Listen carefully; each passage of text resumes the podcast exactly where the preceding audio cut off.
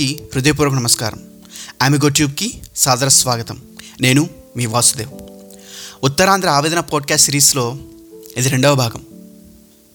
ఉత్తరాంధ్ర అంటేనే మనకు గుర్తు వచ్చేది ఉద్యమాలు. సాయుధ పోరాటం, రైతుల తిరుగుబాటు పోరాటాలతో ఎన్నో ఉద్యమాలకి స్ఫూర్తినిచ్చిన నేల ఉత్తరాంధ్ర. ముఖ్యంగా ఈ మధ్య జరిగిన సోంపేట ఉద్యమం కానీ, ఈస్టర్న్ పవర్ ప్లాంట్ నిర్మాణానికి అడ్డుగా ఉత్తరాంధ్ర జనం ఉన్న తీరుతెన్నులు కానీ ఎవరూ కూడా ఊహించినటువంటిది. కానీ ఎందుకు మేము ఇంకా వెనుకబడి ఉన్నాం? క్షమించాలి, వెనక్కి నెట్టబడి ఉన్నాం. దానికి ఖచ్చితంగా మొత్తం కారణం రాజకీయ నాయకులే.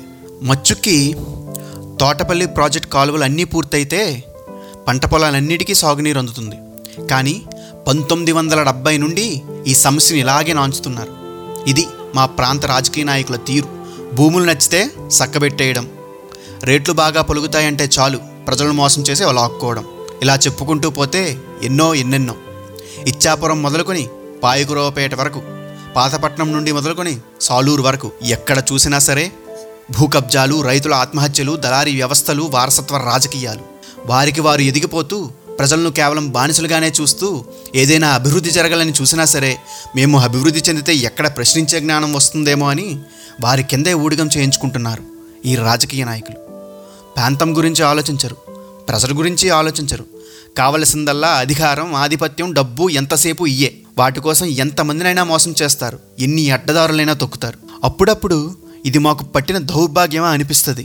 అన్నీ ఉన్నా సరే ఎందుకు మా బతుకులు ఇలా అయిపోయాయా అని. ఒకరొచ్చేమో ఉత్తరాంధ్రకు ప్రత్యేక ప్యాకేజీ ఇస్తామంటారు, మరొకరు ఉత్తరాంధ్రలోనే రాజధాని పెడతామంటారు. మా జనానికి కేవలం మభ్యపెట్టడానికి తప్ప మాకు ప్యాకేజీలు, ఈ రాజధానులు ఏటి కోసం?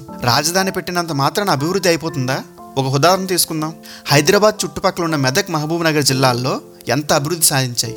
రాజధాని కేవలం ఉన్నోళ్ళకి ఉపయోగం తప్ప దిగువ మధ్యతరగతి కుటుంబాలకి ఏ విధంగా లాభం ఇస్తుందా అనేది ఇక్కడ రాజకీయ నాయకులు చెప్పాలి. మరి నిజం చెప్పాలంటే అసలు కులాలు పట్టించుకోకుండా ఓట్లు వేసే ఒకే ఒక్క ప్రాంతం మా ఉత్తరాంధ్ర మాత్రమే. కుల రాజకీయాలకు పూర్తి వ్యతిరేకంగా ఇక్కడ రాజకీయాలు నడిచినా కుటుంబ హస్తాల్లో ఇంకా ఉత్తరాంధ్ర చిక్కుకునే ఉంది అని అనడంలో ఎలాంటి అతిశయోక్తి లేదు. విశాఖ మహానగరాన్ని మినహాయిస్తే మిగతా అన్ని చోట్ల, చివరకు అరకు లాంటి గిరిజన ప్రాంతంలో కూడా కుటుంబ రాజకీయాలు మాత్రమే నడుస్తున్నాయి.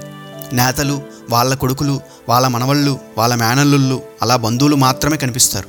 శ్రీకాకుళం మరియు విజయనగరం జిల్లాల్లో అయితే ఘోరమైన పరిస్థితి. ఒకరు ఎమ్మెల్యే, కొడుకు జెడ్పీటీసీ, ఇంకొకరు కార్పొరేషన్ చైర్మన్.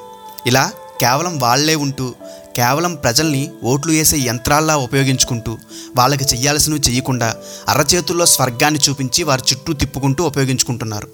ఇలా అరచేతుల్లో స్వర్గాన్ని చూపించి మీకు అది చేస్తాం, ఇది చేస్తామని చెప్పి ఓట్లు దండుకొని, కేవలం రాజకీయ ఉపయోగాల కోసం వాడుకొని, ఆ తర్వాత వదిలేసి వారి ధనదాహార్తిని తీర్చుకుంటున్నారు ప్రస్తుతం నాయకులు.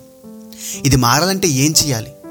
ఉత్తరాంధ్ర అభివృద్ధికి పునాదులు ఎక్కడ నుండి మొదలవ్వాలి? ఉత్తరాంధ్ర కేవలం పారిశ్రామికంగానే అభివృద్ధి చెందాలా? ఉత్తరాంధ్ర వనరుల సంపద ఏ విధంగా ఉపయోగించుకోవాలి? వీటిపై సమగ్ర విశ్లేషణలతో తర్వాత భాగంలో కలుసుకుందాం. జై హింద్.